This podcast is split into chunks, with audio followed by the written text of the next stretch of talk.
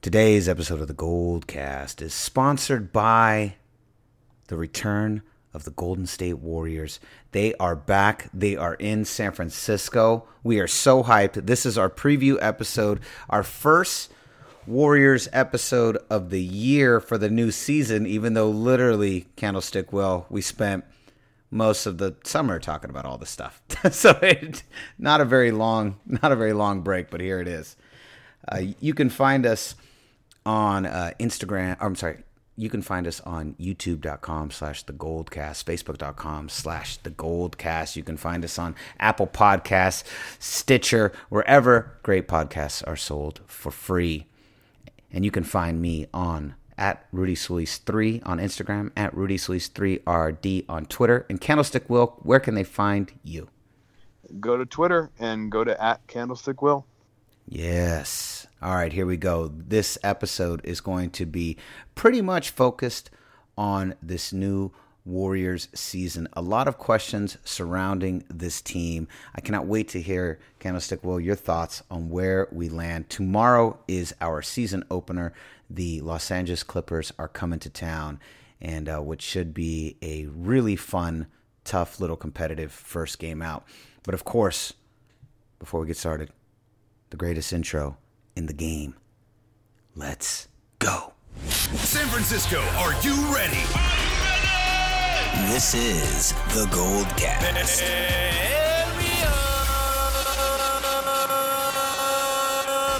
Boom!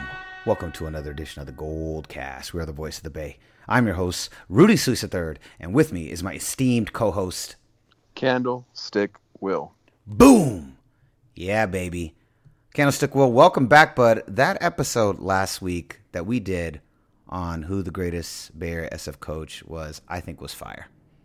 Yeah, I mean, I, it's you know, it's always fun to throw out some things that you know are kind of uh, evergreen, right? You can you can have those conversations whenever you want.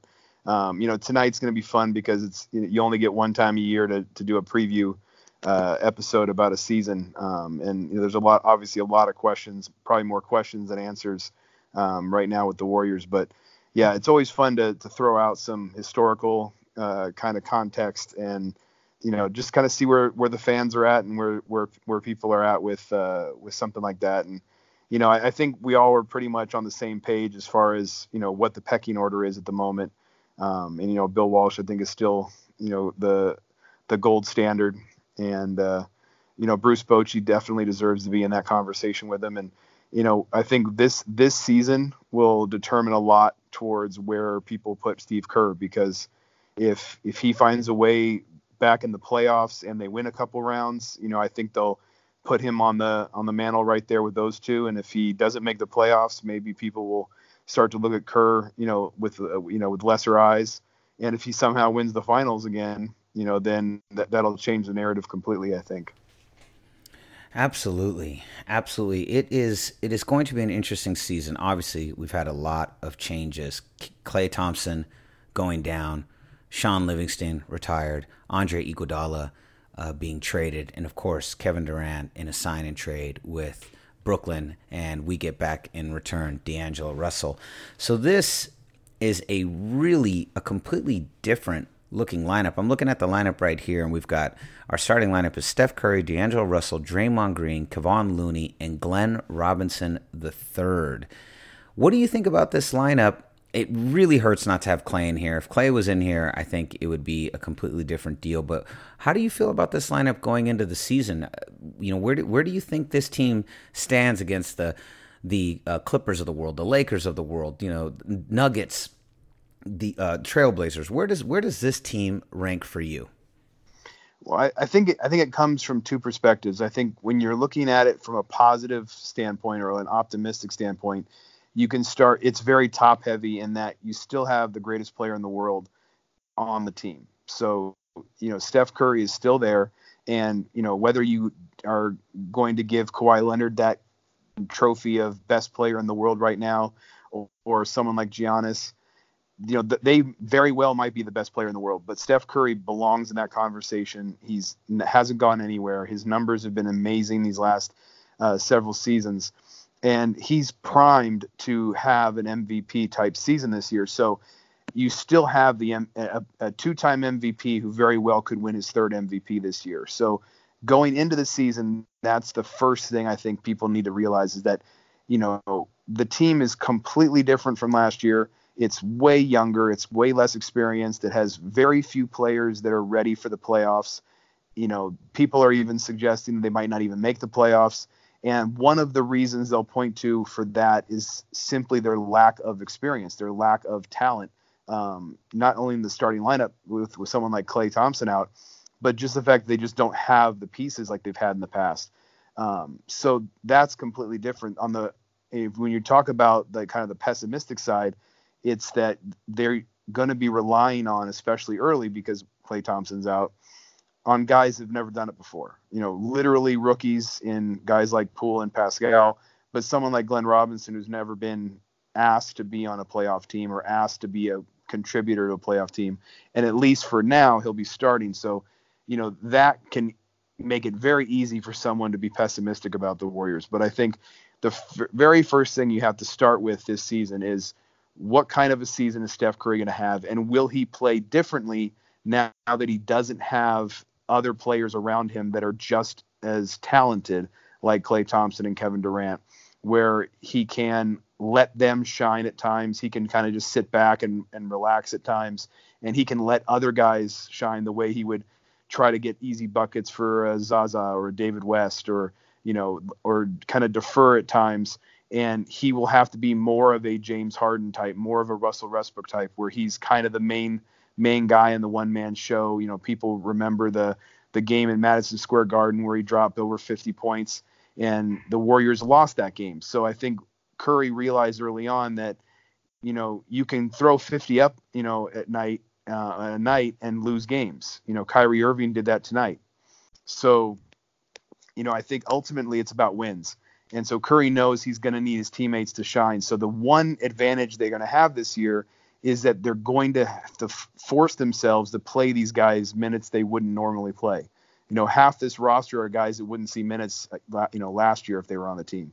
So that experience will help them if they're able to to win enough to where they play in, in, in, towards the end of the season. And then if if and when Klay comes back, then maybe they can make a run.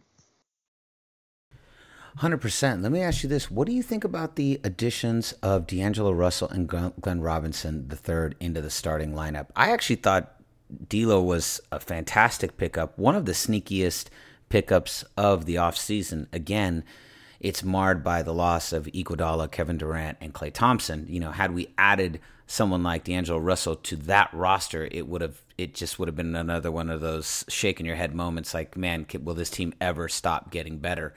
But unfortunately, we have lost those guys, and now he's thrust into the role of basically second in command to this team. He had a pretty good year last year with Brooklyn, and now here he is, second in command to Steph Curry. Do you think that he's do you think he's capable of the job? And what advantages do you think D'Angelo Russell brings to the Warriors? Well, what he does is he gives them someone that can instantly replace Klay's offense. And so with Klay out, that's paramount because the Warriors are going to need Curry to average 30 a night, and they're going to need Russell to average 20 a night. Now, 50 points from two players is great, but do you get scoring from anywhere else? So I think the first thing with Russell is he's going to get his points. Um, it sounds like from everything I've heard is that Curry or Russell will be on the floor at all times. So even if someone like Jacob Evans gets minutes or another guard gets minutes, one of the two will be on the floor. So my guess is is that um, you know you, it'll be similar to the way that you know D'Angelo Russell will essentially get like the Klay Thompson minutes, where when the second quarter and fourth quarter start, he'll be out there you know, as the starting point or as the, you know, as the, you know, he'll finish quarters with Curry, but he'll also, you know, sit the bench for someone like Jordan Poole or, or someone like that or Alec Burks um, during parts of the second quarter when Curry comes back to try to make sure that they spread out their, their time with them. But I, I think that that's going to be one of the, the transitions is will the rotation minutes, you know, how will they work out? Because I actually think that one of the reasons Glenn Robinson is starting is only because there's nobody else. You know, they got rid of Alfonzo McKinnie. I don't think they want to start Marquese Chriss um, and go bigger. and you know, Cauley Stein might not, not even be healthy enough to go um, on opening night. Alec Burks, I think, is someone they felt like is a perfect fit to be that sixth man, come off the bench and score. Um, so the guy I think actually will eventually replace Robinson in the starting lineup is when they feel like Eric Paschall can start and play the three, which I don't know if he'll be able to do that offensively, but he's got a lot of, of the int- same intangibles that Draymond has and his ability to defend. Once he feels comfortable at the NBA level of defending multiple players, I think that's when they'll see you know you'll see Paschall take that spot from Robinson because Robinson's the you know in a perfect world he's a three and D guy where he can hit the where he can hit the corner three and he can play some defense. I don't know if he has the defense to really warrant that you know label. If he shows he can do that, I think he stays in the starting lineup because I think his scoring is going to be more effective than Paschall's. But I also think that Kerr saw what that team became when they went from David Lee to Draymond Green. So they're going to end up giving Paschall more minutes and more critical minutes once he shows he can do that. I don't know if he's done enough in the preseason to warrant a start yet, but I do think the team will become a better version of themselves when Paschall ends up taking over those minutes from Robinson. Now, here's a great question. The toughest question of all. Do we see Klay at all this year? I want to hear I want to hear I want to hear two thoughts from you because then I want to share mine and I want to hear what you think about it. Do we hear do we see Klay back this season? And if we do, what does that mean for our postseason run? And if we don't, what does that mean for our postseason run? I, I think it actually all will will be dictated by where they are when they get to the All Star break because if they're clearly going to make the playoffs, because and I, I the one thing I, I would think is that you know because health is a, a, the, the biggest thing for any team, right? The Clippers looked loaded last night, but if Kawhi and Paul George, you know, were to go down and be out the year, they're a completely different team, right? So you lose one of your two best players, you lose two of you know your top two players. We saw what happened when the Warriors when they lost Klay and, and, and Durant in the playoffs. So you know health is is kind of the assumed part of these what if questions. But if Curry's healthy, then they're going to be able to make the playoffs no matter what these other guys do. Because Steph Curry is going to be able to do the same things that Harden did when he didn't have much talent in Houston, what Russell Westbrook did when he didn't have much talent in Oklahoma City. And Curry has Russell and Curry has Draymond. So he's got guys who can play. And so he's going to get them to 45, you know, 50 wins kind of by himself if nobody comes with him. If people do, they'll have a chance to really compete um, against some of the better teams. But there's enough bad teams in the East, and there are enough middle of the road teams in the West. As, as loaded as the West seems to be, nope, you know, there's only maybe three or four teams I think that are as top heavy but deeper than the Warriors. You know, whether it's the Clippers, the Nuggets, you know, the Rockets, um, the Lakers, if they can start to put you know pull put things together. But you know, Damian Lillard and C.J. McCollum have never been better than Steph, and so Steph and D'Angelo Russell are just a better you know, duo than those two. So I don't see someone like Portland being better than the Warriors this year, even though the Portland Trailblazers have been together longer and have more chemistry and all those kind of things. So all that being said, if the Warriors are in it at the All Star break, then I think Klay Thompson comes back at some point during the regular season. I know Steve Kerr said that you know it'd only be nine months you know from the surgery, and so it's unlikely that he would get a chance to play in the regular season. But I also think that there was initial there initially there was talk about him coming back in February or March. Now I don't see that happening regardless. But if they show that they're going to be a four or five seed, you know, or somewhere in the playoff hunt, then I do think that Klay Thompson will be able to get back in time. If it's, you know, if they're like a ninth or tenth seed and just the season's just falling apart, um, then I don't think Klay Thompson does come back because it's not worth pushing that injury if you're not going to be playing in um, in May and June anyway. Um, but I think if they're if the playoffs are coming and you know mid-April is when the season ends, then he'll he'll be back on the floor by April 1st. Um, now whether it's February and March, I kind of doubt that because of how short it will be from the time of the injury. But he's already taking shots with the team and doing shoot around and, and those kind of things. So I, I don't see a brace on his knee. I mean, it, clearly he's feeling comfortable right now, and so the rehab is clearly going well. It's obviously not going so well that he'd be able to play in a few months, but I think it's going to be dictated by the the results on the floor because I think if if they're showing that they're going to make the playoffs again, then I can't imagine that Klay Thompson doesn't get himself ready to compete in the playoffs. I, he's, I don't he's even just, think he just, could hold him back. I think right. I, I, think he's too he's too he's too competitive, and it's um, and I think he'll be healthy enough where it's not going to harm him because I I don't think he would let himself go out there when he's not ready because he's going to be smart enough at that point to know that it's not worth it damaging his career of getting a second torn ACL because he comes back too early. So I do think they'll definitely be careful, but if he's able to to play by April then he's going to play if, in fact, the team shows signs that they're going to be able to make the playoffs. So we agree. We agree. I think, and here's what I think. I think, I think if he does make the playoffs, I think we're, let's say, let's let's just go best case scenario. So best case scenario, uh, we're we're we're in the hunt at at the All Star break. They decide Klay is going to come back he comes back, he gets into the starting lineup. Let's say he gets in somewhere around, you know, early to mid March, gets, you know, three or four weeks underneath him, then goes into the playoffs. Depending on how well they can gel, I mean, Klay's a monster. He's an excellent two way player. His defense is fantastic. It'll sorely be missed during the regular season. I think you're seeing a team that is probably maybe capable of getting to the second round. I don't know if they're capable of getting much further than that. If if they don't, now here's the thing: if they if they don't, yeah, that I if he if he doesn't come back and they go into the playoffs, I think maybe first round at the at the deepest. But even as you mentioned, most likely if he's not coming back, we're probably not even in the playoff hunt, which is why he's not coming back. Having said that, though, if you want to look long term, this is what I think happens no matter what at the end of this year. And I think this is what Warrior fans need to look forward to. Is that I think no matter what, regardless of what happens with this year, I think the Warriors are looking already.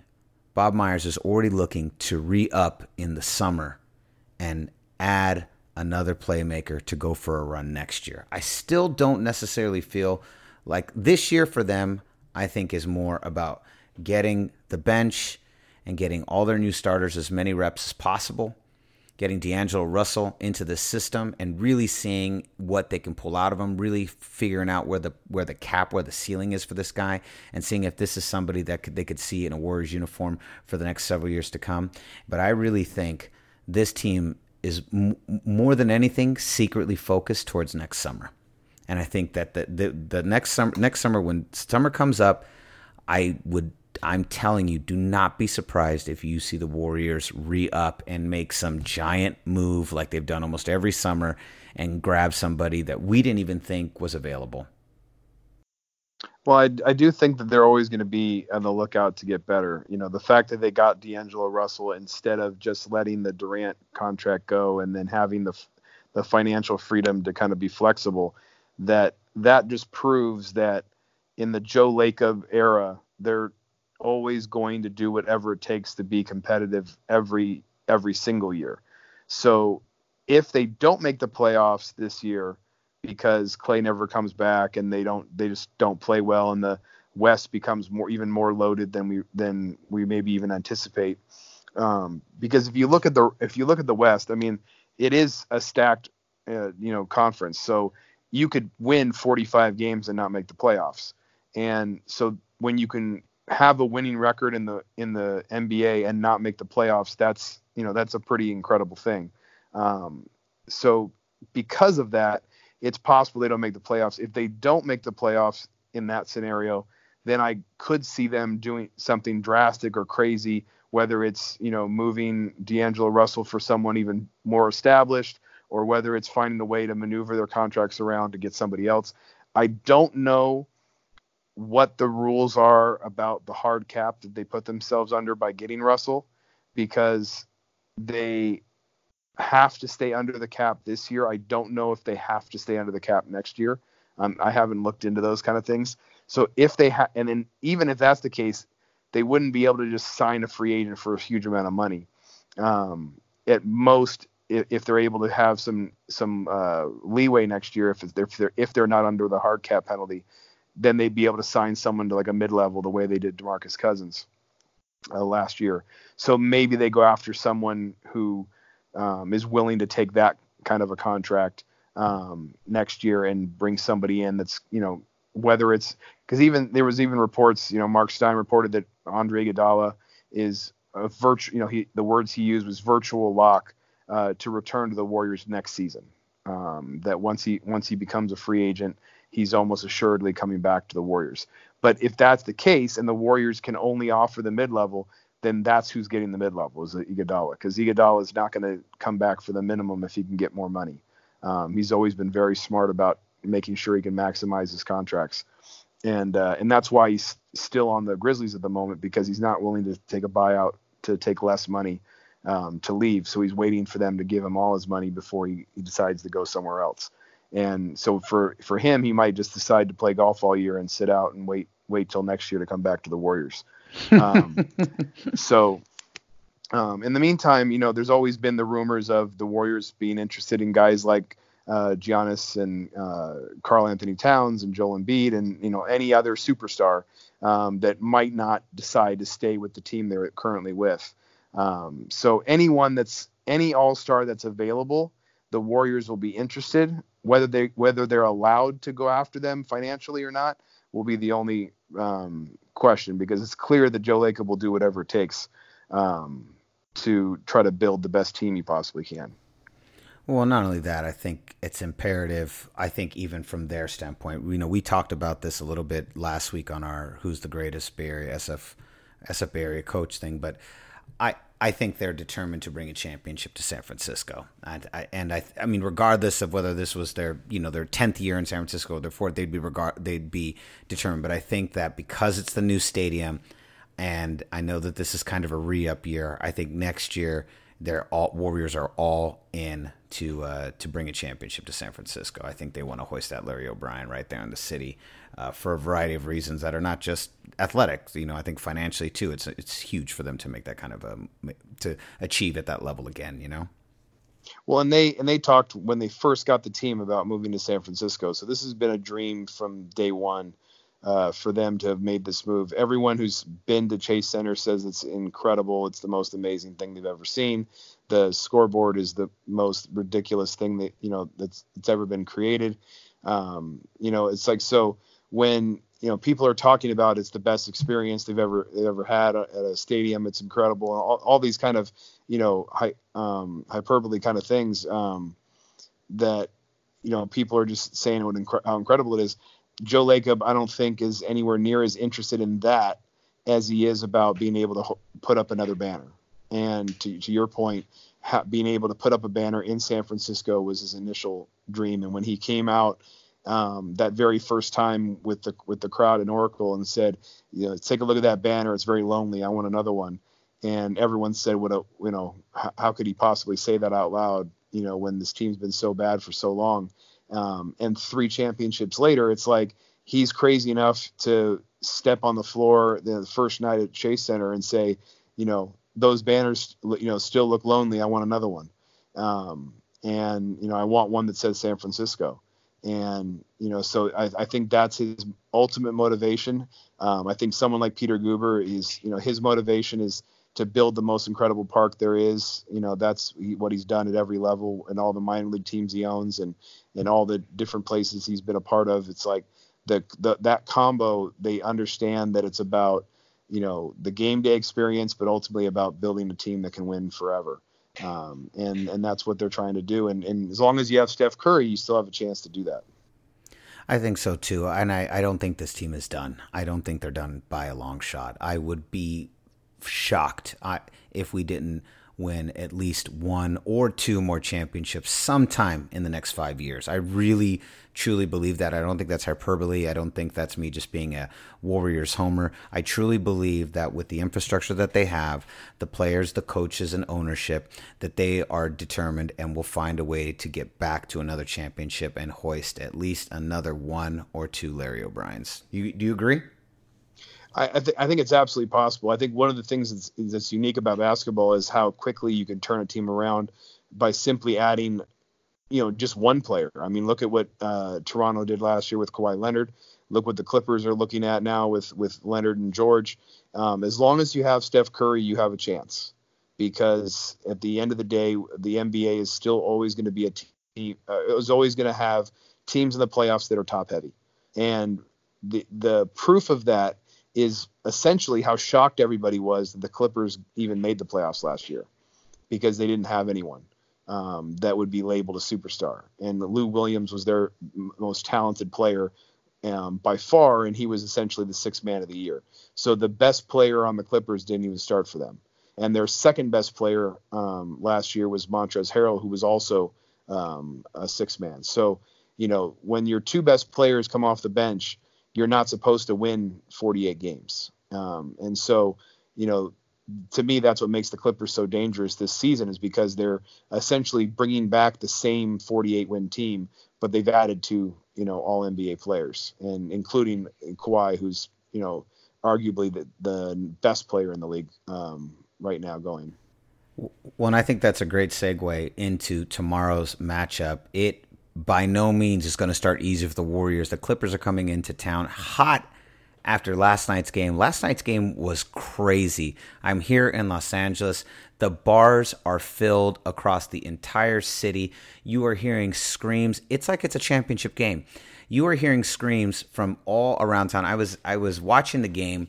I was watching the game uh, at a bar here. I had attended a SAG event, a SAG after event earlier in the evening, and then was there was watching the uh, Lakers Clippers game, and I'm telling you, it the atmosphere was insanity. You had people just going nuts left and right. Obviously, very confident about this Lakers team, which we can unpack in a little bit. But I really want to focus on the Clippers. It does look like even without Paul George, this might be the best team in the association right now. The, the, the Kawhi looks like he picked up right where he left off. The level of depth on this team, the defense of the Clippers is just very very impressive what they've built over there and it feels a little uh, feels like a little warriors diet you know like warriors light like they, they took this blueprint from us jerry west went over there and helped construct this and uh, obviously not not as on-inducing in terms of you know the long ball but a strong team with a lot of depth, a lot of defense, and good shooting. Reminds me of uh, similar to the 2015 Warriors. What are your thoughts on those Clippers who are coming into town tomorrow? Well, that's you know we, I, we were just talking about Joe Lacob. You know the the worst thing he ever did was let Jerry West leave the building. Hundred um, percent. And uh, and this this was the second he signed up with the Clippers, we knew this was going to happen. And Jerry West proved it from day one when he um, went in there and said the very first thing you got to do is get rid of Blake Griffin and they said, "Wait a minute, we just signed him to a huge contract. What's why would we do that?" And he's like, "Because Blake Griffin's not going to help you win championships." And Blake Griffin was sent to Detroit, and from that moment on, it was Jerry West's vision for what this team would be. Doc Rivers stepped aside and said, "I'm just going to coach. You guys can you guys can put the the team together."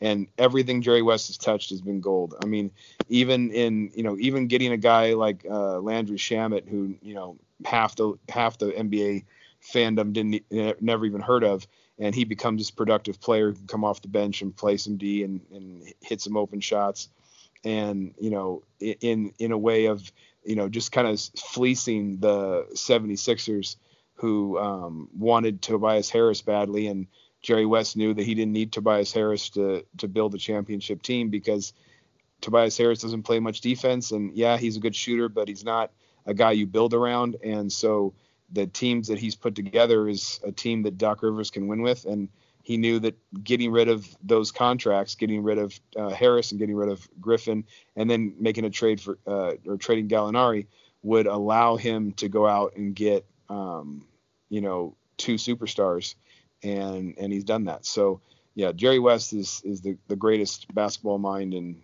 in in in history, and probably the greatest sports mind in sports history when it comes to not only his um, gifts as a as an athlete himself, but then what he's been able to do building championships.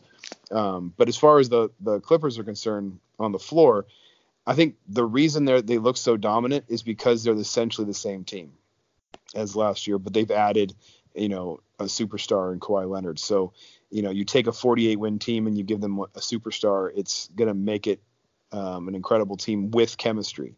I think one of the things we saw with the Lakers last night is that they basically have 90% brand new players. And even the players that are returning are in new roles. So that's not easy to just suddenly become good in one game and suddenly be, have chemistry in one game. And yes, Anthony Davis can look good at times and LeBron James can look great at times, but they're not going to mesh and know exactly what to do and how to do it and how to run the offense and how to run the defense. Um, when they've only played together for a couple of weeks. Um, whereas Doc Rivers has built this team and they've played together for years now and they know exactly what to do. And you can see it at the end of the game when Lou Williams and Patrick Beverley and, and Montrezl Harrell were just doing whatever they wanted. And it wasn't even Kawhi Leonard that had to do anything, you know, in, in those those last minutes.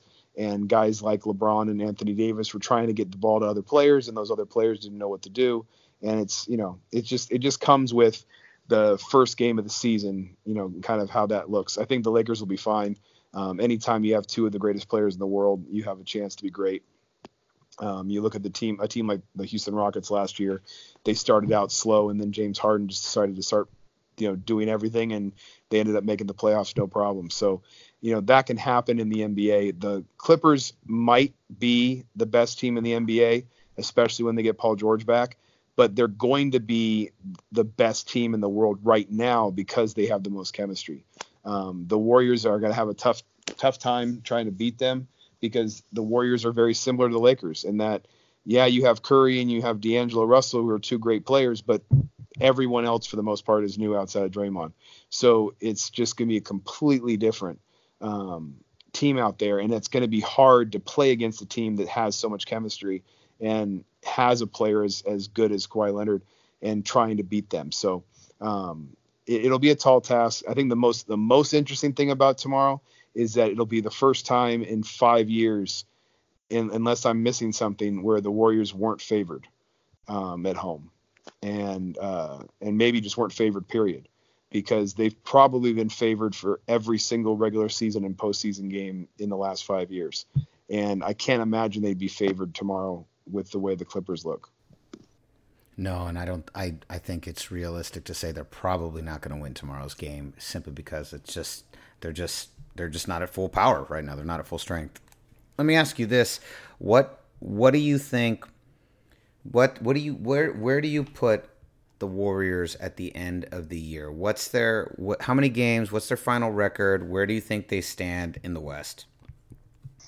I, I think they, they I think because of Steph alone, but the team they have and the the chemistry they can build with the players they do have, I can see this being a 50 win team. Like I, I think we what we've seen with um, Gregg Popovich and Tim Duncan over the, over the, the many years, and then when that team changed and turned over and had different players, that you know when you have a system that works, when you have a, a foundation that works, that you're going to win 40 plus games in the NBA because there's just there's too many teams in the NBA that just don't know how to win. And even teams that make the playoffs don't necessarily know how to win. You know, the Orlando Magic weren't a great team last year. The Detroit Pistons weren't a great team last year. So, you know, it's like you can make the, you know, Miami Heat didn't wasn't a great team necessarily last year. They had good coaching, you know, uh, in, in those in those three cities, but you know, the teams itself, the players themselves weren't, you know, that great. And and yet they found ways to win in the NBA because you're playing the Suns, you're playing the the Grizzlies. You know there are a lot of bad teams in the in the association, and so you're going to pack up some wins there. And I do think the Warriors have too much experience winning, and their best players have won too much to not let that carry into this year. So I think they can win 50 games. I think the what's crazy about the West is that I think that the Rockets can win, you know, 50 or more. I think that the Nuggets can win 50 or more. I think the Clippers can win 50 or more. The Lakers can win 50 or more. Portland can win 50 or more. And so, and, you know, and that, that's just, you know, that's five teams right there. So they could, the Warriors could win close to 50 games and be a six seed easily. Um, because those five teams could happen to all win more games. I haven't even mentioned Utah. I haven't mentioned San Antonio, who San Antonio, you know, won won a lot of games last year with even though they had a lot of injuries, and those guys are healthy now. So you know, it it's going to be one of those things where if the Warriors slip or the Warriors have a tough you know few weeks, then they're going to be struggling to make the playoffs because on top of every team I just mentioned, you've got the Minnesota Timberwolves who just just beat the Nets in overtime because um, Karl-Anthony Towns hit seven threes. So if he's going to start making seven out of 11 threes every night, then that's a whole different team. Um, you know, you've got a team like Dallas who has, you know, Luka Doncic and Porzingis. If they both stay healthy, then that could be a, a, a dangerous team at times. And then you've got the Sacramento Kings, who might be the the youngest, most exciting team in all of in all of basketball. Um, so you know, all those teams are going to be dangerous and all could be potentially you know 41 plus win teams. So even even though the Warriors have the talent to win 50, they're going to have to face all of those teams multiple times. And, you know, in six to eight weeks when Zion Williamson comes back, you know, if he ends up being the next great rookie um, next to LeBron, um, you know, to have a, an amazing rookie year, then, you know, once he comes back, he'll be that much more tough to face. I think the Warriors played the Pelicans a couple times early, so they might miss uh, Zion um, a couple times. So that'll be nice um, to avoid that as far as you're trying to find wins. Um, but uh, but he, but then they'll be good once he comes back. So you know the West is completely loaded, and uh, and so that's gonna that's gonna make it tougher um, to win games because they'll have to bring it a little bit more in the regular season than they're used to. Yeah, definitely. I I'm kind of leaning in the same boat you are. I'm I'm thinking somewhere between a six and an eight seed. I don't think they missed the playoffs. I think the team is too good. I think the like you said, the infrastructure, the coaching, Steph Curry, D'Angelo Russell. I think that that alone is enough to keep us there. Of course, I mean, how can we forget Draymond Green? Uh, that that's I think that's more than enough to get us into the post. Now, does that transfer into a deep run? I'm pretty doubtful this year. I really think I would be happy with even a second round appearance would be great. But even even without that, I'm more than happy over the last five years. I am kind of looking towards next year as far as a championship run, but we are diehard fans, so we watch these teams through thick through thick and thin, regardless up, down, left, or right. We continue to watch them. So I will definitely be watching the team no matter what. And and uh, supporting the Warriors with their first year here in San Francisco. I want to touch a couple things before we leave.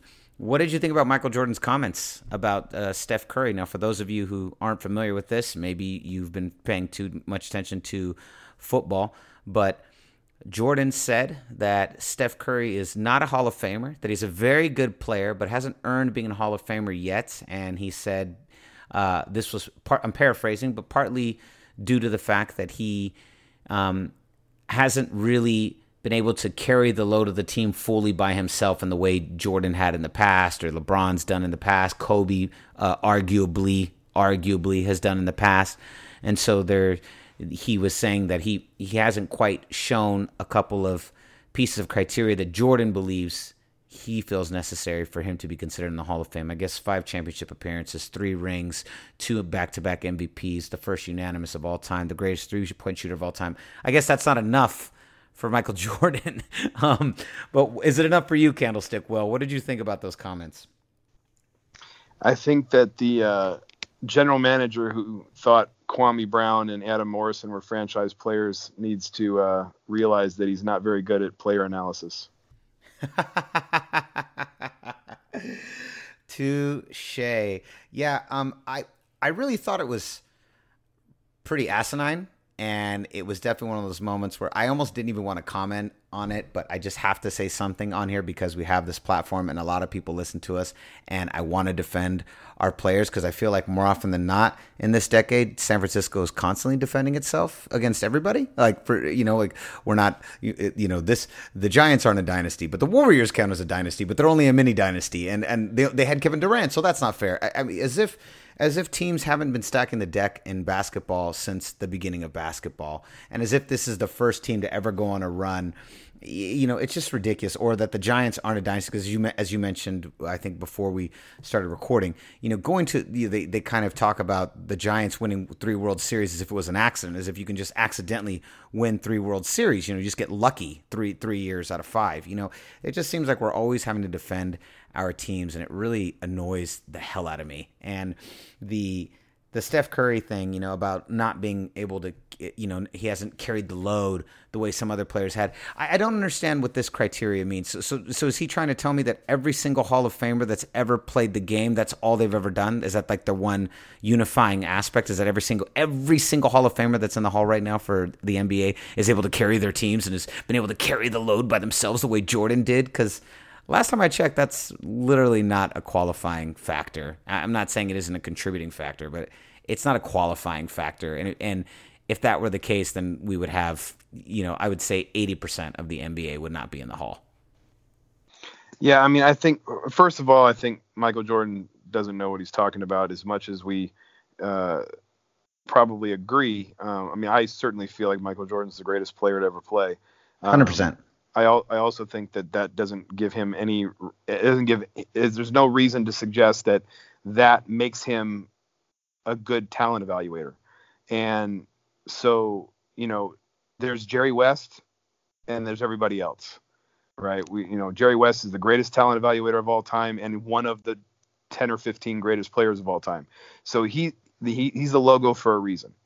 And you know the you know Michael Jordan is not only the greatest basketball player to ever live, in my opinion, but the way he was marketed by Nike and the Jordan brand that he has is second none as far as business is concerned. So, I mean, he's got so many different legacies that it's, you know, he has nothing to prove.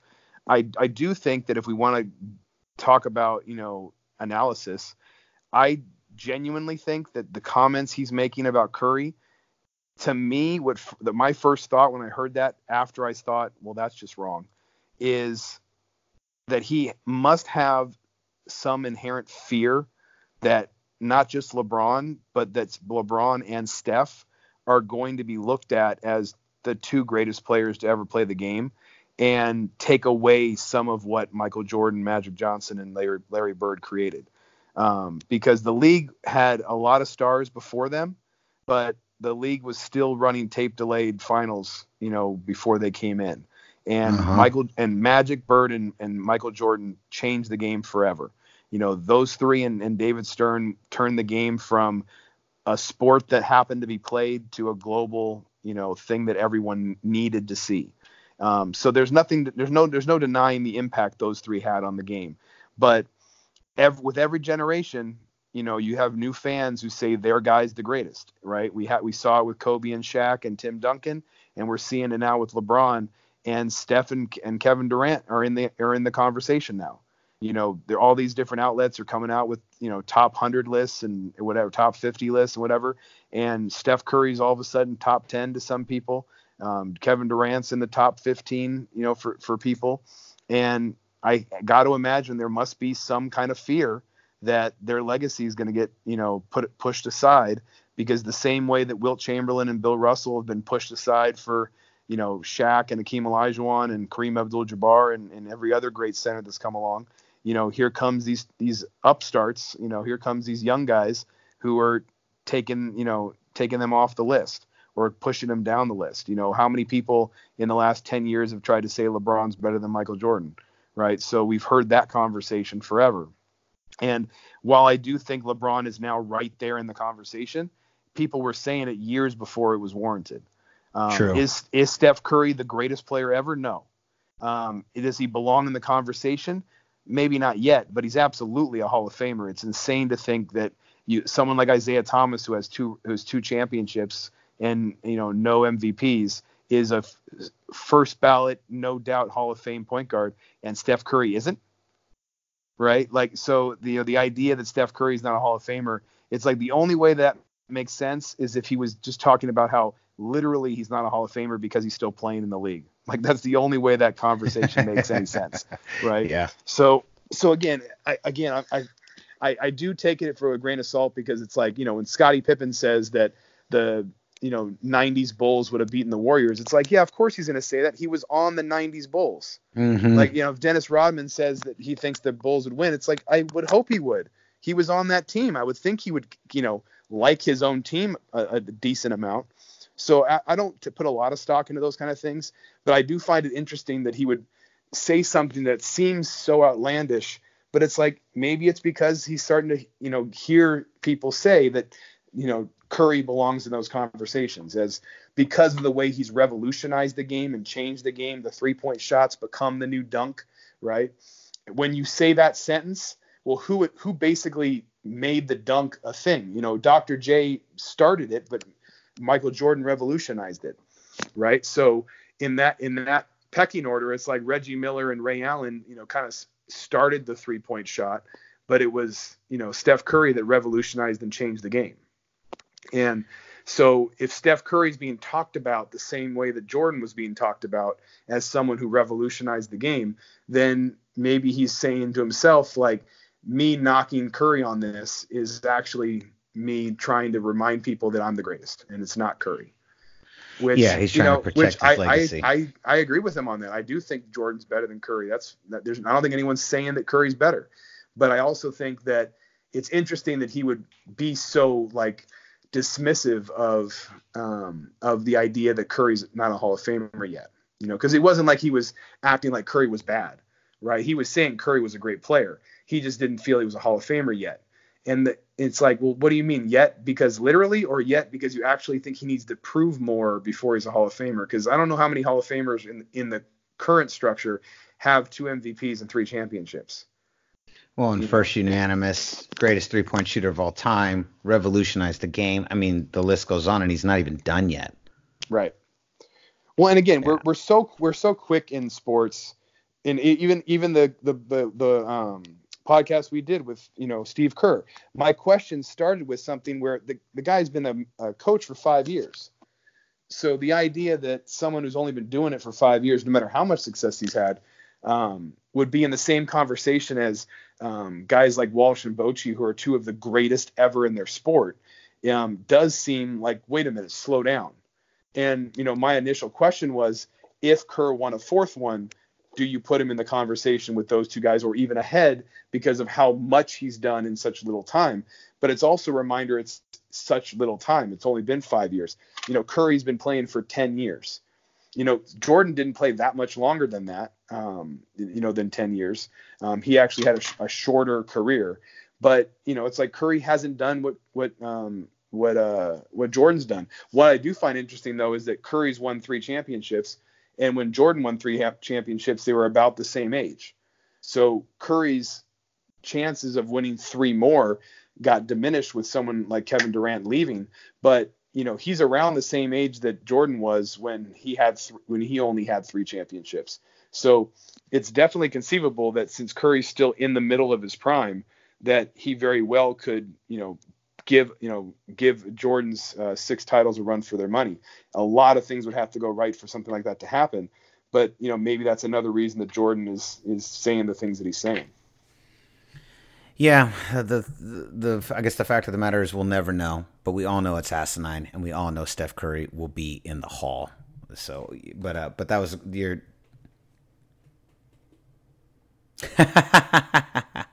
hundred percent.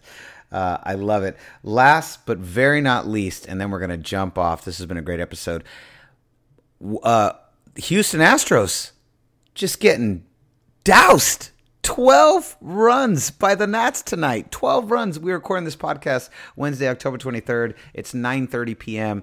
and the Astros have been were destroyed. Verlander destroyed. I can't believe this team is up 2-0.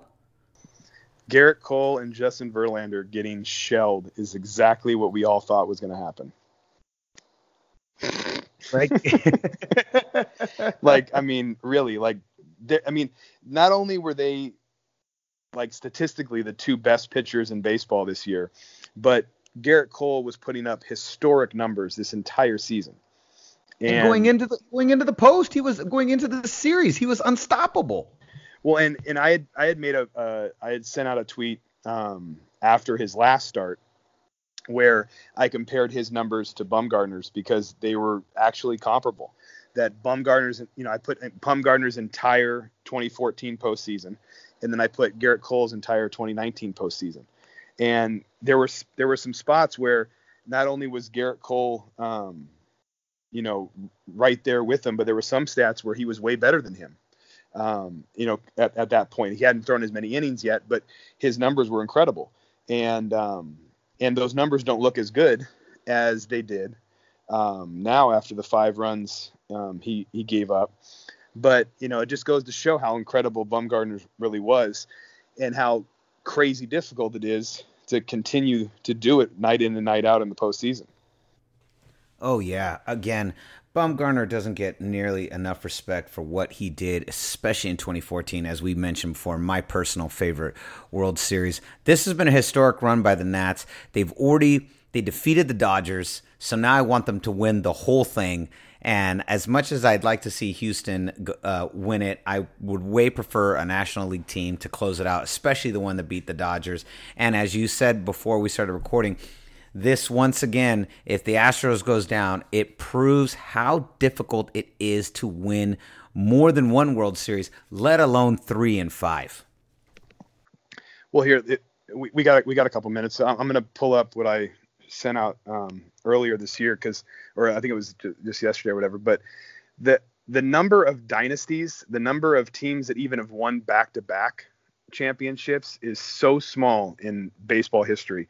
I believe the number was 14 that of teams that had won back to back, but it's it's insane just how few times it's even happened in baseball in the long history. I mean, and then half of those times was the Yankees.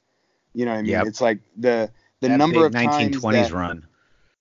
The the number of times that it's even happened um, to any to for anyone else where they've won multi, multiple or three and five or three and four or anything like that was is so small that it's just um, it just proves that not only is it hard for a team like the Astros to win multiple championships, but just that you know winning any championship is is difficult, but winning multiple is you know almost impossible in in in this sport and in every um, sense of the sport, uh, especially now with, with with so many teams. Because when there were 16 teams, then it was a lot. It happened a lot more frequently. Once it was 30 teams, it's, it's almost never happened again. So it's just it's just unbelievable. Um, and uh, and the one the one thing I was enjoying about it um, the most when I was looking up all the numbers is that the the Dodgers um, were not included in in, in in there anywhere because they've never won back to back, and so I just thought that was awesome. That is awesome. So what what is the numbers? Do you have them up front? Do you have what the total um, numbers yeah, are? Yeah, I'm I'm pulling them up right now. But the uh, but I, like I said, it's like you know, there's the, the you know the A's did it a couple times. Yeah. The the Reds the Reds did it in the 70s, um, mm-hmm. where they won a few. You know, the Giants obviously, but like that's it. Like that's pretty much it. And it's it's crazy because um, you know you look at um, the the Yankees winning in uh, in '96 and then winning '98 through 2000. It's the last time anyone's ever won back to back. You know, it's it, and it's not going to happen this year because neither one of these teams won last year because the Red Sox won. So it's just unbelievable how rare it is to even just win two in a row. Um, and then the number of dynasties is just is is almost you know almost nothing, especially if you take if you consider if you pull out the the Yankees. Um, I I tend to tweet a lot, so I'm. That's all right. It's, it's, it's taking me a minute. You but, know, I mean, I, go ahead. Uh, you know, I was going to say something. Our boy, uh, Irish Niner fan, very, very, very big fan of the podcast. He's not. He's one of several. Andy Laird has said the same thing too. Another one of our overseas fans that, that, that talks to us a lot both of these guys have talked about how because of this podcast, they they root for the Warriors and they also root for the Giants. Uh, Irish Niner fan, my boy, my boy, boy Mark, he said that he got that he he bought the MLB The Show 2019, and he the Giants are his team, and he's playing it because of our podcast, which I thought I think is great. We've actually been, you know, we've always been known as a 49ers centric uh, podcast, but just all of our Warriors Giants talk has been converting a lot of people, and especially our overseas fans, which is really gratifying to hear. And I love hearing that from guys like Andy and Mark and saying, hey, you know, um, we're playing the video games, I'm watching all the games.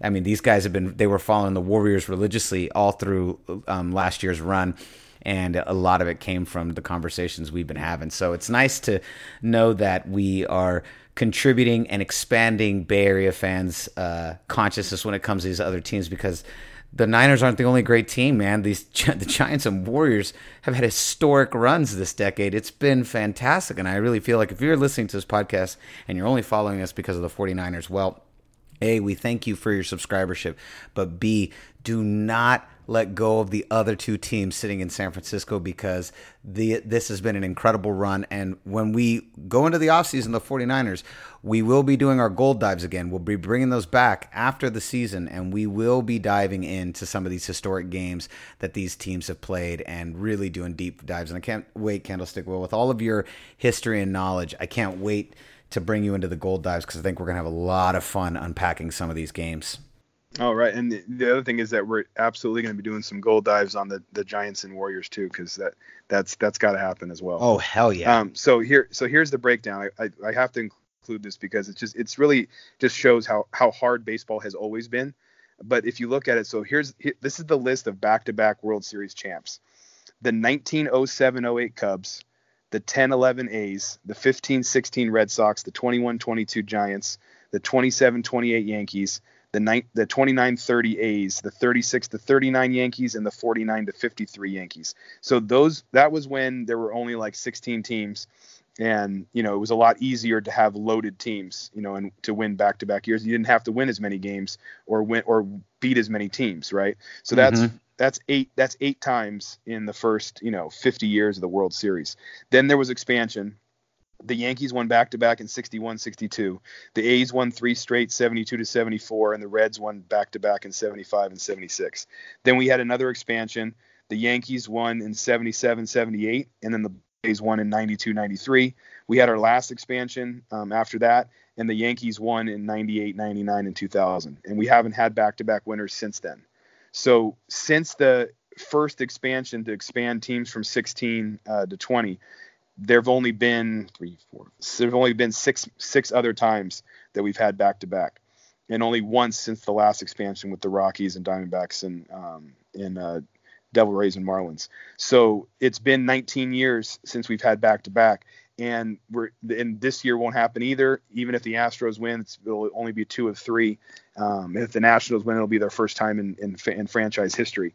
Um, so it'll be at least 20 years before the next back to back, and that would be assuming that the Astros or Nationals win next year. Um, but if you look at the number of times that somebody has has had a, a dynasty, um, it's the let me see. Here we go. So here's here's the MLB dynasties basically. The the 1910 to 1913 A's won three times. The 1915 to 1918 Red Sox won three times. The 36 to 43 Yankees won six times. The 42 to 46 Cardinals won three times. The 47 to 62 Yankees won 10 times. The 72 through 74 A's won three straight. 96 to 2000 Yankees won four times, and then the Giants won three in, from 2010 to 2014. So only eight times has a team won three World Series in a five-year span. And um, I wrote all those teams down. You've got the Yanks three times, the mm-hmm. A's twice, A's twice, Cards once, Red Sox once, Giants. So you only you only have one, two, three, four, five teams. Five teams that have actually have succeeded at uh, a dynasty. Five teams. Right. I, how we're not a dynasty is a ridiculous argument. Well, no, we, we we're absolutely a dynasty because it never ever happens. Yeah, it and, never happens. Know, it. And the Yankees, the Yankees won 20 times in 40 years there was a stretch of 40 years where they won 20 of the championships. That'll never happen again with them. And never. so and so that'll never happen again. I had a crazy conversation on Twitter back and forth with someone who was insisting that the Patriots had a, a better had, had the greatest, you know, um, run ever in these last 19 years. And it's like, yeah, the Patriots are amazing. Um, but you know, they've won six times in 19 years, which is pretty much the same as what the Spurs have done in the last 20 years, which they've won five. So it's not that much different. And it is better because football is harder than basketball to win championships, but it's not that much different. But to win 20 in 40 years, I don't care what the other reasons are, you know, even if there's only like seven teams. Um, but it's like That's to win every 20 other year times for two straight decades. for four for four right Oh, yeah, 20 yeah, and, yeah. 20, Yeah, 20 yeah. and 40 and four i mean it was Right. four it was it was it was three it was basically three tom brady's it was ruth then dimaggio then mantle so they went through three brady's right? You know the the niners amazing run was two brady's right? It was montana and young.